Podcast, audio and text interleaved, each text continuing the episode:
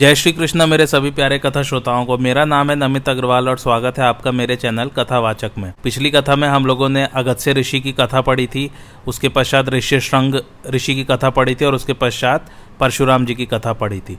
आइए आज की कथा प्रारंभ करते हैं। भाइयों के सहित अन्य समुद्र तीरवर्ती तीर्थों में गए और फिर पृथ्वी भर में प्रसिद्ध प्रभास क्षेत्र में आए। वहाँ स्नान और तर्पण आदि करके उन्होंने देवता और पितरों को तप किया।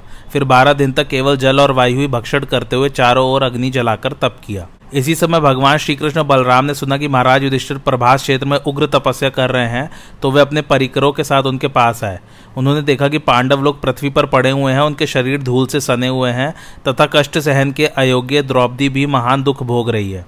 यह देखकर वे बिलक बिलक कर रोने लगे। महाराज युधिष्ठिर दुख पर दुख भोग रहे थे तो भी उनका धैर्य शिथिल नहीं पड़ा था। उन्होंने बलराम, कृष्ण, प्रद्युम, सांब, सात्याकी, अनिरुद्ध तथा और भी सभी वृष्णि वंशियों का बड़ा आदर किया। उनसे सम्मानित होकर यादवों ने भी उनका यथोचित सत्कार किया और फिर देवता जैसे इंद्र के चारों ओर बैठ जाते हैं, उसी प्रकार से वे धर्मराज युधिष्ठिर को घेर कर बैठ गए।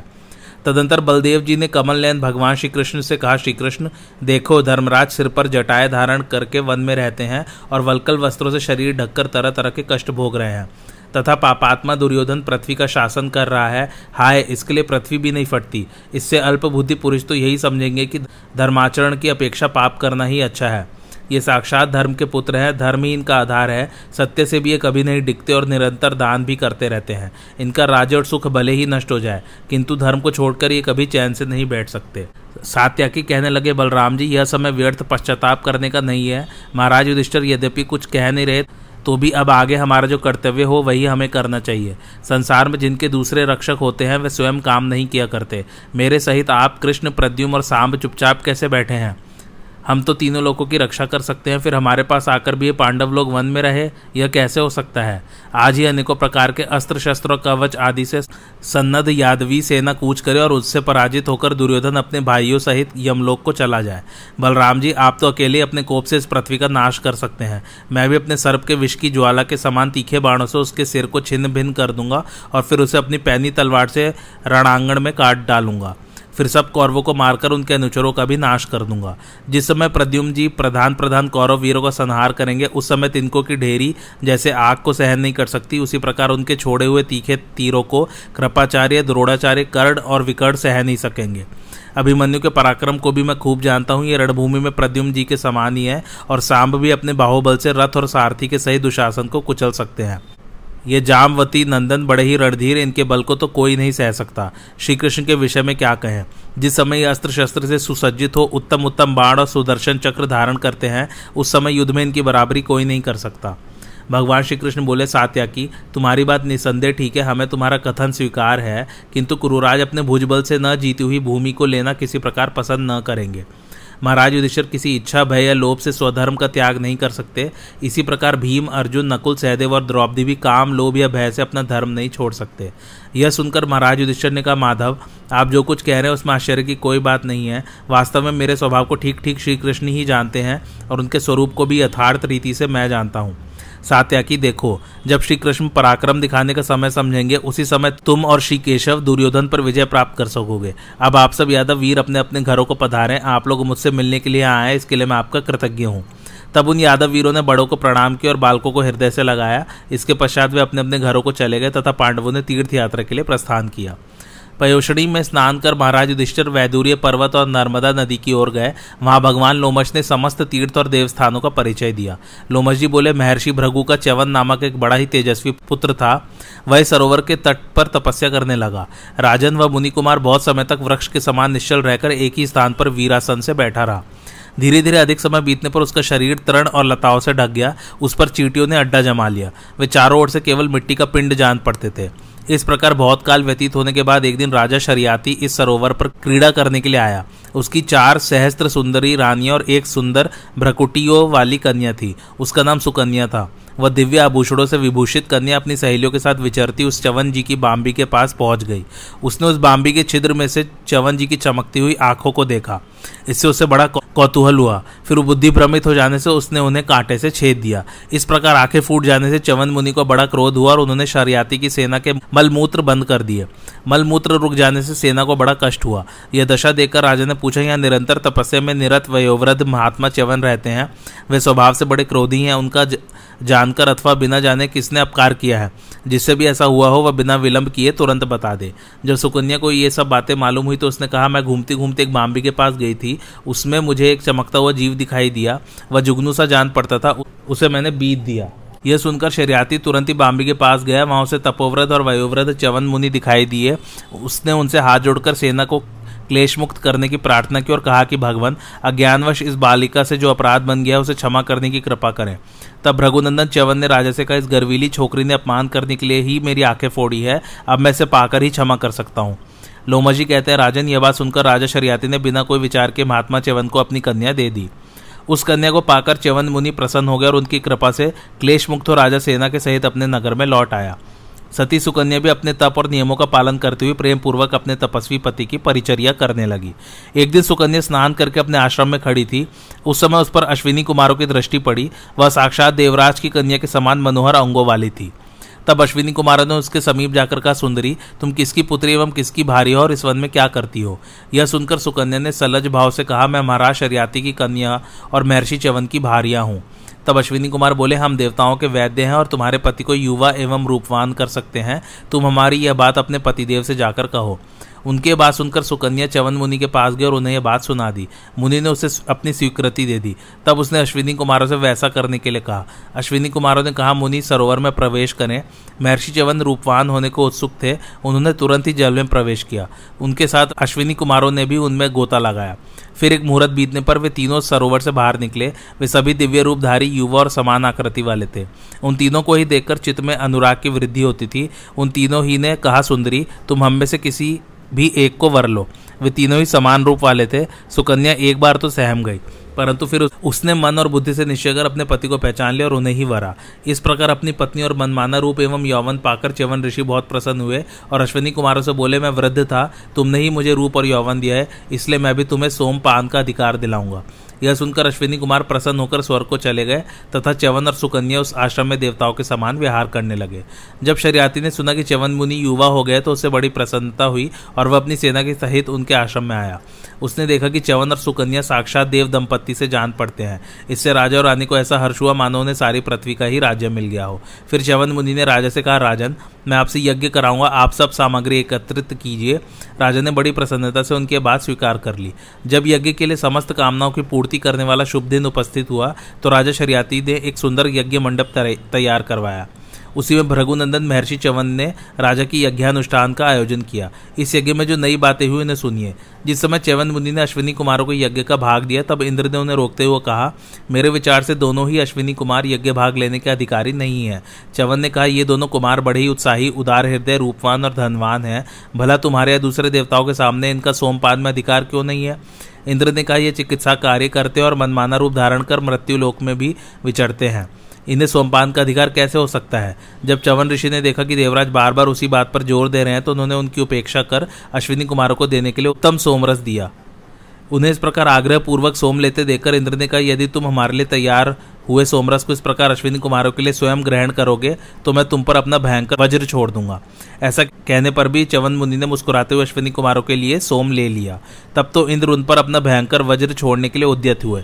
वे जैसे ही प्रहार करने लगे कि चवन ने उनकी भुजा को स्तंभित कर दिया और अपने तपोबल से अग्निकुंड में से मद नामक एक अत्यंत भयंकर राक्षस को उत्पन्न किया, जो अपनी भीषण गर्जना से त्रिभुवन को त्रस्त करता हुआ इंद्र को निगल जाने के लिए उनकी ओर दौड़ा। इससे इंद्र को बड़ी ही व्यथा हुई। और उन्होंने पुकार पुकार कर कहा, आज से अश्विनी कुमार सोमपान के अधिकारी हुए, अब आप मेरे ऊपर कृपा करें, आप जैसा चाहेंगे वही होगा।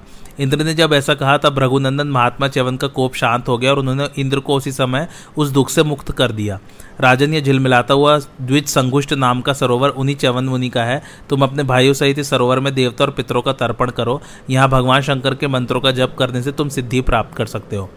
महाराज युधिष्ठर ने पूछा, ब्राह्मण, राजा युवानश्व के पुत्र नृपश्रेष्ठ मानधाता तीनों लोकों में विख्यात थे। उनका जन्म किस प्रकार हुआ था? लोमा जी बोले, राजा युवनाश्व इक्ष्वाकुवंत वंश में उत्पन्न हुआ था। उसने एक सहस्त्र अश्वमेध करके और भी बहुत से यज्ञ किए और उन सभी में बहुत बड़ी बड़ी दक्षिणाएँ दी। अपने मंत्रियों पर राजा का भार छोड़कर उस मनस्वी राजा ने मनोनिग्रह करते हुए निरंतर वन में ही रहना आरंभ कर दिया। एक बार महर्षि भृगु के पुत्र ने उससे पुत्र प्राप्ति के लिए यज्ञ कराया। रात्रि के समय उपवास से गला सूख जाने के कारण राजा को बड़ी प्यास लगी। उसने आश्रम के भीतर जाकर जल मांगा। किंतु सब लोग रात्रि के जागरण से थककर ऐसी गाढ़ निद्रा में पड़े थे कि किसी ने उसकी आवाज़ न सुनी। महर्षि ने मंत्र पूत जल का एक बड़ा कलश रख छोड़ा था। उसे देखकर राजा ने जल्दी से उसी में से कुछ जल पीकर अपनी प्यास बुझाई और उसे वहीं छोड़ दिया। कुछ देर में तपोधन भ्रघुपुत्र के सहित सब मुनिजन उठे और उन सभी ने उस घड़े को जल से खाली देखा। तब उन सभी ने आप, आपस में मिलकर पूछा कि यह किसका काम है। इस पर युवा नाश्व ने सच सच कह दिया कि मेरा है। यह सुनकर भ्रघुपुत्र ने कहा राजन यह काम अच्छा नहीं हुआ। तुम्हारे एक महान बलवान और पराक्रमी पुत्र उत्पन्न हो। इसी उद्देश्य से मैंने यह जल अभिमंत्रित करके रखा था। अब जो हो गया उसे पलटा भी नहीं जा सकता। अवश्य ही जो कुछ हुआ है वह देव की ही प्रेरणा से हुआ है। तुमने प्यास से व्याकुल होकर मंत्रपूत जल पिया इसलिए तुम्ही को एक पुत्र प्रसव करना होगा। ऐसा कहकर मुनि अपने अपने स्थानों को चले गए। फिर सौ वर्ष बीतने पर राजा की बाई कोख फाड़कर एक सूर्य के समान अत्यंत तेजस्वी बालक निकला। ऐसा होने पर भी यह बड़ा आश्चर्य सा हुआ कि इससे राजा की मृत्यु नहीं हुई। उस बालक को देखने के लिए स्वयं देवराज इंद्र उस स्थान पर आए। उनसे देवताओं ने पूछा कि किम धास्यति यह बालक क्या पिएगा? इस पर इंद्र ने उसके मुख में अपनी तर्जनी उंगली देकर कहा, माम धाता, मेरी अंगुली पिएगा। इसी से देवताओं ने उसका नाम मान धाता रखा। फिर उसके ध्यान करते ही धनुर्वेद के सहित संपूर्ण वेद और दिव्य अस्त्र उसके पास उपस्थित हो गए। साथ ही आजगव नाम का धनुष, सिंगों के बने हुए बाढ़ और अभेद कवच भी आ गए। इसके पश्चात स्वयं इंद्र ने ही उसका राजा सिंहासन पर अभिषेक किया। राजा मानधाता सूर्य के समान तेजस्वी था। इस परम पवित्र कुरुक्षेत्र प्रदेश में यह उसी का यज्ञ करने का स्थान है। तुमने मुझसे उसके चरित्र के विषय में पूछा था, सो मैंने उसका महत्वपूर्ण वृतांत सुना दिया। महर्षि लोमश की यह बात सुनकर भाइयों के सहित धर्मराज युधिष्ठर ने स्नान किया। उस समय महर्षिगढ़ स्वस्ति वाचन कर रहे थे। स्नान कर चुकने पर उन्होंने लोमश जी से कहा, हे सत्य पराक्रमी मुनिवर, देखिए इस तप के प्रभाव से मुझे सब सब लोग दिखाई दे रहे हैं। मैं यहीं से श्वेत घोड़े पर चढ़े हुए अर्जुन को देख रहा हूँ। लोमश जी ने कहा, महाभाव, तुम्हारा कथन ठीक है। महर्षिगढ़ इसी प्रकार स्वर्ग का दर्शन किया करते हैं। देखो, यह परम पवित्र सरस्वती नदी है। इसमें स्नान करने से पुरुष सब पापों से मुक्त हो जाता है। ये चारों ओर से पाँच पाँच कोस के विस्तार वाली प्रजापति ब्रह्मा की वेदी वेदी है। यही महात्मा कुरु का क्षेत्र है, जो कुरुक्षेत्र नाम से विख्यात है। लोमजी बोले, राजन, यह विंशन तीर्थ है, यहाँ सरस्वती नदी अदृश्य हो जाती है। यह स्थान निषाद देश का द्वार है। यहाँ इस विचार से कि निषाद लोग मुझे न देखे, सरस्वती भूमि में समा गई है।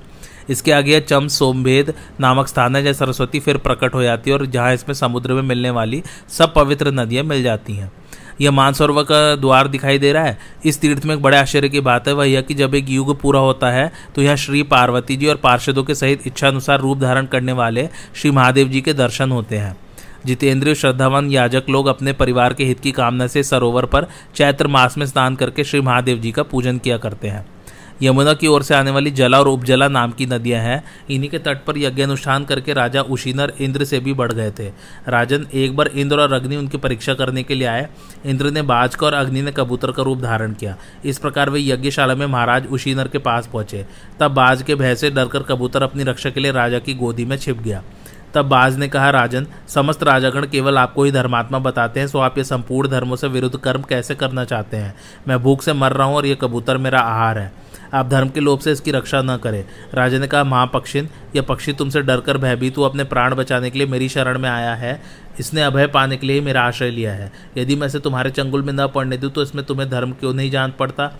देखो घबराहट के मारे कैसा काँप रहा है। इसने प्राणों की रक्षा के लिए ही मेरी शरण की है। ऐसी स्थिति में इसे त्यागना तो बड़ी बुराई की बात है। जो पुरुष ब्राह्मणों की हत्या करता है, जो जगन माता गौ का वध करता है और जो शरणागत को त्यागता है, उन तीनों को समान पाप लगता है। बाज बोला, राजन सब प्राणी आहार से ही उत्पन्न होते हैं और आहार से ही उनकी वृद्धि होती है, तथा आहार से ही वे जीवित रहते हैं। आज आपने मुझे भोजन से वंचित कर दिया, इसलिए मैं जी नहीं सकूँगा, और जब मैं मर जाऊँगा तो मेरे स्त्री बच्चे भी नष्ट हो ही जाएँगे। इस प्रकार इस कबूतर को बचाकर आप कई प्राणियों की जान के गाहक हो जाएँगे। अतः राजन, आप भी धर्म और अधर्म के निर्णय में गौरव और लाघव पर दृष्टि रखकर जिसमें विशेष पुण्य हो उसी धर्म के आचरण का निश्चय करें। इस पर राजेंद्र का पक्षी प्रवर। आप बहुत अच्छी बातें कह रहे हैं कि आप साक्षात पक्षीराज गरुण हैं। इसमें तो संदेह नहीं, आप धर्म के मर्म को अच्छी तरह समझते हैं। आप जो बातें कह रहे हैं, वे बड़ी विचित्र और धर्म सम्मत है। मैं यह भी देखता हूँ कि कोई ऐसी बात नहीं है जो आपको मालूम ना हो। किंतु शरणार्थी के परित्याग को आप कैसे अच्छा मानते हैं पक्षीवर? आपका सारा प्रयत्न आहार के लिए ही जान पड़ता है, सो आपको आहार तो इससे भी अधिक दिया जा सकता है। लीजिए, मैं आपको शिबी प्रदेश का समृद्धशाली राज्य देता हूँ और भी आपको जिस वस्तु की इच्छा हो वह मैं दे सकता हूँ। किंतु इस शरण में आए हुए पक्षी को नहीं त्याग सकता। बाज बोला नृपवर, यदि आपका इस कबूतर पर स्नेह है तो इसी के बराबर अपना मांस काटकर तराजू में रखिए। जब वह तौल में इस कबूतर के बराबर हो जाए तो वही मुझे दे दीजिए। उसी से मेरी तृप्ति हो जाएगी। लोमा जी कहने लगे, राजन, फिर परम धर्मज्ञ उसी नर ने अपना मांस काटकर तौलना आरंभ किया। दूसरे पलड़े में रखा हुआ कबूतर उनके मांस से भारी ही निकला। तो उन्होंने फिर अपना मांस काट कर रखा। इस प्रकार कई बार करने पर भी जब मांस कबूतर के बराबर न हुआ तो वह स्वयं ही तराजू में बैठ गया। यह देखकर बास बोला, हे धर्मज्ञ, मैं इंद्र हूँ और ये अग्निदेव हैं। हम आपकी धर्मनिष्ठा की परीक्षा लेने के लिए आपकी यज्ञशाला में आए थे, राजन। जब तक संसार में लोगों को आपका स्मरण रहेगा, तब तक आपका सुयश निश्चल रहेगा और आप पुण्य लोगों का भोग करेंगे। राजा से ऐसे कहकर वे दोनों देवलोक को चले गए। महाराज, ये पवित्र आश्रम उसी महानुभव राजा उशीनर का है। यह बड़ा ही पवित्र और पापों का नाश करने वाला है। आप मेरे साथ इसके दर्शन करें। लोमा जी ने कहा उद्यालक मुनि का कहोड़ नाम से प्रसिद्ध एक शिष्य था। उसने अपने गुरुदेव की बड़ी सेवा की। इससे प्रसन्न होकर उन्होंने बहुत जल्द सब वेद पढ़ा दिया और अपनी कन्या सुजाता भी उससे विवाह दी। कुछ काल बीतने पर सुजाता गर्भवती हुई वह गर्भ अग्नि के समान तेजस्वी था। एक दिन कहोड़ वेद पाठ कर रहे थे। उस समय वह बोला, पिताजी, आप रात भर वेद पाठ करते हैं, किंतु यह ठीक ठीक नहीं होता। शिष्यों के बीच में इस प्रकार आक्षेप करने से पिता को बहुत क्रोध और उन्होंने उस उदरस्त बालक को शाप दिया कि तू पेट में से ही ऐसी टेढ़ी टेढ़ी बातें करता है, इसलिए आठ जगह से टेढ़ा उत्पन्न होगा। जब अष्टावर्क पेट में बढ़ने लगे तो सुजाता को बड़ी पीड़ा हुई और उसने एकांत में अपने धनहीन पति से धन लाने के लिए प्रार्थना की। कहोड़ धन लेने के लिए राजा जनक के पास गए, किंतु वहाँ वाद करने में कुशल बंदी ने उन्हें शास्त्रार्थ में हरा दिया और शास्त्रार्थ के नियम के अनुसार उन्हें जल में डुबो दिया गया। जब उद्यालक को यह समाचार विदित हुआ तो उन्होंने सुजाता के पास जाकर उसे सब बात सुना दी और कहा कि तू अष्टावक्र से इसके विषय में कुछ मत कहना। इसी से उत्पन्न होने के पश्चात अष्टावक्र को इसका कुछ पता न लगा। वे उद्यालक को ही अपना पिता समझते थे और उनके पुत्र श्वेत केतु को अपना भाई मानते थे। एक दिन जब अष्टावक्र की आयु बारह वर्ष की थी, वे उद्यालक की गोद में बैठे थे। उसी समय वहाँ श्वेत केतु आया और उन्हीं उन्हें पिता की गोद में से खींचकर कहा, यह गोदी तेरे बाप की नहीं है। श्वेत केतु की इस कटुक्ति से उनके विचित पर बड़ी चोट लगी और उन्होंने घर जाकर अपनी माता से पूछा कि मेरे पिता कहाँ गए हैं? इससे सुजाता को बड़ी घबराहट हुई और उसने शाप के भय से सब बात बता दी। यह सब रहस्य सुनकर उन्होंने रात्रि के समय श्वेत केतु से मिलकर यह सलाह की कि हम दोनों राजा जनक की यज्ञ में चले। वह यज्ञ बड़ा विचित्र सुना जाता है। वहाँ हम ब्राह्मणों के बड़े बड़े शास्त्रार्थ सुनेंगे। ऐसी सलाह करके वे दोनों मामा भांजे राजा जनक के समृद्धि, संपन्न यज्ञ के लिए चल दिए। यज्ञशाला के द्वार पर पहुंचकर जब वे भीतर जाने लगे तो उनसे द्वारपाल ने कहा, आप लोगों को प्रणाम है, हम तो आगे का पालन करने वाले हैं, राजा के आदेशानुसार हमारा जो निवेदन है, उस पर ध्यान दें। इस यज्ञशाला में बालकों को जाने की आज्ञा नहीं है, केवल वृद्ध और विद्वान ब्राह्मण ही इसमें प्रवेश कर सकते हैं। तब अष्टावक्र ने कहा, द्वारपाल, मनुष्य अधिक वर्षों की उम्र होने से बाल पक जाने से, धन से अथवा अधिक कुटुंब से बड़ा नहीं माना जाता। ब्राह्मणों में तो वही बड़ा है जो वेदों का वक्ता हो। ऋषियों ने ऐसा ही नियम बताया है। मैं इस राजसभा में बंदी से मिलना चाहता हूँ। तो मेरी ओर से यह सूचना महाराज को दे दो। आज तुम हमें विद्वानों के साथ शास्त्रार्थ करते देखोगे और वाद बढ़ जाने पर बंदी को परास्त हुआ पाओगे। द्वारपाल बोला अच्छा मैं किसी उपाय से आपको सभा में ले जाने का प्रयत्न करता हूँ, किंतु वहाँ जाकर आपको विद्वानों की योग्य काम करके दिखाना चाहिए। ऐसा कहकर द्वारपाल उन्हें राजा के पास ले गया। वहाँ अष्टावक्र ने कहा, राजन, आप जनक वंश में प्रधान स्थान रखते हैं और चक्रवर्ती राजा हैं। मैंने सुना है आपके यहाँ बंदी नाम का कोई विद्वान है। वह ब्राह्मणों को शास्त्रार्थ में परास कर देता है और फिर आप ही के आदमी से उन्हें जल में डलवा देता है।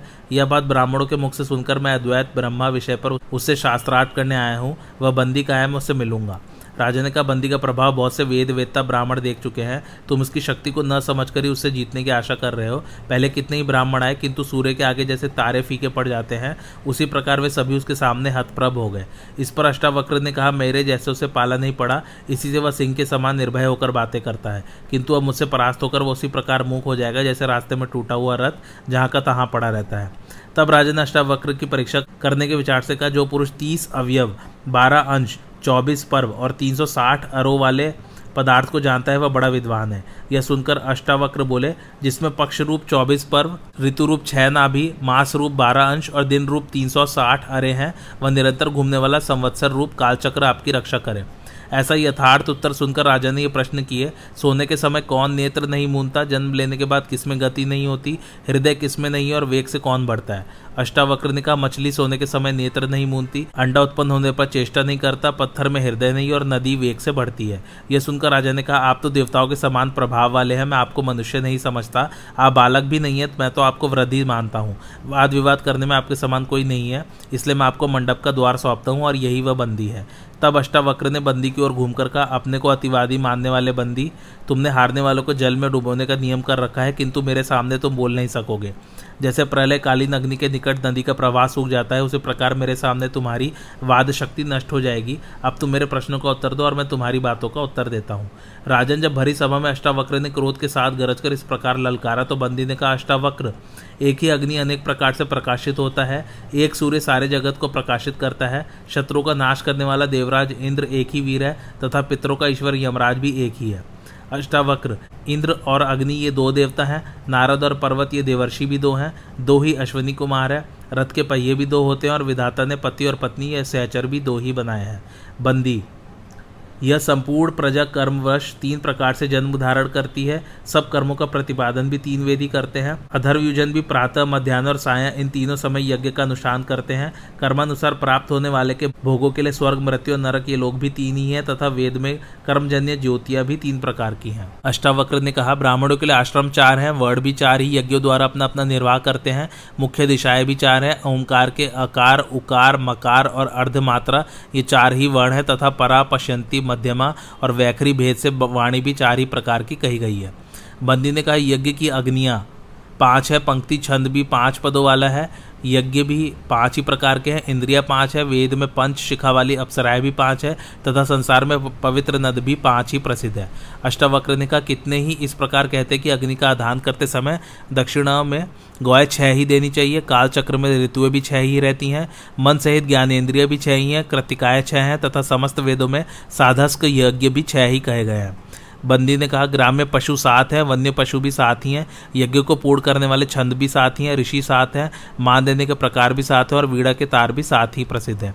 अष्टावक्र ने कहा, सैकड़ों वस्तुओं का तौल करने वाले शाण के गुड़ आठ होते हैं, सिंह का नाश करने वाले शरब के चरण भी आठ ही हैं, देवताओं में वसु नामक देवताओं को भी आठ ही सुना और सभ्य यज्ञों में यज्ञ स्तंभ के कोड भी आठ ही कहे हैं। बंदी ने कहा, पितृ यज्ञ में समिधा छोड़ने के मंत्र नौ कहे गए हैं। सृष्टि में प्रकृति के विभाग भी नौ ही किए गए हैं। बृहति छंद के अक्षर भी नौ ही है और जिनसे अनेकों प्रकार की संख्याएँ उत्पन्न होती है, ऐसे एक से लेकर अंक भी नौ ही हैं। अष्टावक्र ने कहा, संसार में दिशाएँ दस हैं। सहस्त्र की संख्या भी सौ को दस बार गिनने से ही होती है। गर्भवती स्त्री भी गर्भधारण दस मास ही करती है। तत्व का उपदेश करने वाले भी दस है तथा पूजने योग्य भी दस ही हैं। बंदी ने कहा, पशुओं के शरीरों में ग्यारह विकारों वाली इंद्रिया ग्यारह होती है, यज्ञ के स्तंभ ग्यारह होते हैं, प्राणियों के विकार भी ग्यारह हैं, तथा देवताओं में रुद्र भी ग्यारह ही कहे गए हैं। अष्टावक्र ने कहा, एक वर्ष में महीने बारह होते हैं, जगती छंद के चरणों भी में भी बारह ही अक्षर होते हैं, प्राकृत यज्ञ बारह दिन का कहा है और धीर पुरुष ने आदित्य भी बारह ही कहे हैं। बंदी ने कहा, तिथियों में त्रयोदशी को उत्तम कहा है और पृथ्वी भी तेरह द्वीपों वाली बतलाई गई है। इस प्रकार बंदी के आधा श्लोक ही कहकर चुप हो जाने पर अष्टावक्र जी शेष आधे लोग को पूरा करते हुए कहने लगे, अग्नि, वायु और सूर्य, ये तीनों देवता तेरह दिनों की यज्ञ में व्यापक हैं और वेदों में भी तेरह आदि अक्षरों वाले अतिछंद कहे गए हैं। इतना सुनते ही बंदी का मुख नीचा हो गया और वह बड़े विचार में पड़ गया। परंतु अष्टावक्र के मुख से वाणी की झड़ी लगी रही। यह देखकर सभा के ब्राह्मण हर्षध्वनि करते हुए अष्टावक्र के पास आकर उनका सम्मान करने लगे। अष्टावक्र कहा राजन यह बंदी शास्त्रार्थ में अनेकों विद्वान ब्राह्मणों को परास्त कर जल में डुबवा चुका है। अब इसको भी तुरंत वही गति होनी चाहिए। बंदी ने कहा, महाराज, मैं जलाधीश वरुण का पुत्र हूँ। मेरे पिता के यहाँ भी आपकी तरह बारह वर्षों में पूर्ण होने वाला यज्ञ हो रहा है। उसी के लिए मैंने जल में डुबाने के बहाने चुने हुए श्रेष्ठ ब्राह्मणों को वरुण लोग भेज दिया है। वे सब अभी लौट आवेंगे। अष्टावक्र जी, मेरे पूजनीय है, इनकी कृपा से जल में डूबकर मैं भी अपने पिता वरुण देव से शीघ्र मिलने का सौभाग्य प्राप्त करूँगा। राजा को बंदी की बातों में फंस देर करते देखकर अष्टावक्र कहने लगे, राजन, मैं कई बार कह चुका, फिर भी तुम मतवाले हाथी की तरह कुछ भी सुन नहीं रहे हो। इससे मालूम पड़ता है कि पत्तों पर भोजन करने से तुम्हारी बुद्धि नष्ट होगी अथवा तुम इस चापलूसी की बातों में ना आओ। जनक ने कहा, देव, मैं आपकी दिव्य वाणी सुन रहा हूँ, आप साक्षात दिव्य पुरुष हैं। आपने शास्त्रार्थ में बंदी को परास्त कर दिया, मैं आपके अच्छा अनुसार अभी अभी इसको दंड की व्यवस्था करता हूँ। बंदी ने कहा, राजन वरुण का पुत्र होने से मुझे डूबने में कुछ भी भय नहीं है। यष्टावक्र भी बहुत दिनों से डूबे हुए अपने पिता कहोड़ का भी दर्शन करेंगे। लोमा जी कहते हैं, सभा में इस प्रकार बातचीत हो ही रही थी कि समुद्र में डुबाए हुए सभी ब्राह्मण वरुण देव से सम्मानित होकर जल से बाहर निकले और राजा जनक की सभा में आ पहुँचे। उनमें से कहोड़ ने कहा, मनुष्य ऐसे ही कामों के लिए पुत्रों की कामना करते हैं। जिस काम को मैं नहीं कर सका था, वही मेरे पुत्र ने करके दिखा दिया। राजन कभी कभी दुर्बल मनुष्य के भी बलवान और मूर्ख के भी विद्वान पुत्र उत्पन्न हो जाता है। इसके पश्चात बंदी भी राजा जनक की आगे लेकर समुद्र में कूद पड़े। तदंतर ब्राह्मणों ने अष्टावक्र की पूजा की और अष्टावक्र ने अपने पिता का पूजन किया। फिर अपने मामा श्वेत केतु के सहित वह अपने आश्रम को चले। वहाँ पहुंचकर कहोड़ ने अष्टावक्र से कहा, तुम इस समंगा नदी में प्रवेश करो। बस अष्टावक्र ने जैसे ही उसमें डुबकी लगाई कि उनके अंग सीधा हो गए। उनके संसर्ग से यह नदी भी पवित्र हो गई। जो पुरुष इस नदी में स्नान करता है, वह सब पापों से मुक्त हो जाता है। राजन, तुम भी द्रौपदी और भाइयों के सहित स्नान और आचमन करने के लिए इसमें प्रवेश करो। अब हम मंद्राचल पर्वत पर चलेंगे, ऐसा लोमश मुनि ने कहा। वहाँ मणिभद्र नाम का यक्ष और यक्षराज कुबेर रहते हैं, राजन। इस पर्वत पर अट्ठासी हज़ार गंधर्व और किन्नर तथा उनसे चौगुने यक्ष, अनेकों प्रकार के शस्त्र धारण की। यक्षराज मणिभद्र की सेवा में उपस्थित रहते हैं। ये तरह तरह के रूप धारण कर लेते हैं, यहाँ उनका प्रभाव है। गति में तो वे साक्षात वायु के समान है। उन बलवान यक्ष और राक्षसों से सुरक्षित रहने के कारण ये पर्वत बड़े दुर्गम है। इसलिए यहाँ तुम बहुत सावधान से रहना। हमें यहाँ कुबेर के साथ ही जो मैत्र नाम के भयानक राक्षस है, उनसे सामना करना पड़ेगा। राजन, कैलाश पर्वत छह योजन ऊँचा है, उस पर्वत पर देवता आया करते हैं और उसी पर बद्रिकाश्रम नाम का तीर्थ भी है। अतः तुम मेरी तपस्या और भीमसेन के बल से सुरक्षित होकर इस तीर्थ में स्नान करो। देवी गंगे, में कांचन में पर्वत से उतरती हुई आपकी कलकल ध्वनि सुन रहा हूँ। आप इन नरेंद्र युधिष्ठर की रक्षा करें। इस प्रकार गंगा जी से प्रार्थना करके लोमा जी ने युधिष्ठर को सावधान होकर आगे बढ़ने का आदेश दिया। तब महाराज युधिष्ठर ने अपने भाइयों से कहा, भाइयों, महर्षि लोमा जी इस देश को अत्यंत भयंकर मानते हैं, इसलिए तुम लोग द्रौपदी की संभाल रखो, इसमें प्रमाद न हो। यहाँ मनवाड़ी और शरीर से भी बहुत पवित्र रहना। भीमसेन मुनिवर ने कैलाश के विषय में जो बात कही है, वह तुमने भी सुनी ही है। अब जरा विचार लो, इस पर द्रौपदी कैसे बढ़ेगी? नहीं तो एक काम करो सहदेव, भगवान धौम्य, रसोइयों, पुरवासियों, रथ, घोड़ों, नौकर, चाकरों और रास्ते का कष्ट न सह सकने वालों ब्राह्मणों को लेकर तुम लौट जाओ। मैं, नकुल और भगवान लोमजी तीन ही अल्पाहार का नियम रखते हुए इस पर्वत पर चढ़ेंगे। मेरे लौटकर आने तक तुम सावधानी से हरिद्वार में रहो और जब तक मैं ना हो, द्रौपदी की भली भांति देख रेख करते रहो। भीमसेन ने कहा, राजन, इस पर्वत पर राक्षसों की भरमार है। यो भी यह बड़ा ही दुर्गम और बीहड़ है। सौभाग्यवती, द्रौपदी भी आपके बिना लौटना नहीं चाहती। इसी तरह सहदेव भी सदा आपके पीछे ही रहना चाहता है। मैं इसके मन की बात खूब जानता हूँ, यह भी कभी नहीं लौटेगा। इसके सिवा सभी लोग अर्जुन को देखने के लिए बहुत उत्सुक हो रहे हैं, इसलिए सब आपके साथ ही चलेंगे। यदि अनेकों गुहाओं के कारण इस पर्वत पर रथों से यात्रा करना संभव न हो तो हम पैदल ही चलेंगे। और आप चिंता न करें जहाँ जहाँ द्रौपदी पैदल न चल सकेगी वहाँ वहाँ मैं इसे कंधे पर चढ़ाकर ले चलूँगा। ये माद्री कुमार, नकुल और सहदेव भी सुकुमार है। जहाँ कहीं दुर्गम स्थान में इन्हें चलने की शक्ति न होगी, वहाँ इन्हें भी मैं पार लगा दूँगा। यह सुनकर युधिष्ठिर ने कहा, तुम यशस्विनी पांचाली और नकुल सहदेव को भी ले चलने का साहस दिखा रहे हो। यह बड़ी प्रसन्नता की बात है। किसी दूसरे से ऐसी आशा नहीं की जा सकती। भैया, तुम्हारा कल्याण और तुम्हारे बल, धर्म और सुयश की वृद्धि हो। फिर द्रौपदी ने भी हंसकर कहा, राजन, मैं आपके साथ ही चलूँगे। आप मेरे लिए चिंता न करें। लोमजी बोले, कुंती नंदन, इस गंधमादन पर्वत पर तप के प्रभाव से ही चढ़ा जा सकता है। इसलिए हम सभी को तपस्या करनी चाहिए। तप के द्वारा ही हम तुम तथा नकुल सहदेव और भीमसेन अर्जुन को देख सकेंगे। लोमा जी ने कहा, सामने जो है कैलाश पर्वत के शिखर के समान सफ़ेद सफ़ेद पहाड़ से दिखाई दे रहा है, वह नरकासुर की हड्डियाँ हैं। पूर्व काल में देवराज इंद्र का हित करने के लिए इसी स्थान पर भगवान विष्णु ने उस दैत्य का वध किया था। उस दैत्य ने दस हज़ार वर्ष तक कठोर तपस्या करके इंद्रासन लेना चाहा। अपने तपोबल और बाहुबल के कारण वह देवताओं के लिए अजय हो गया था और उन्हें सदा ही तंग करता रहता था।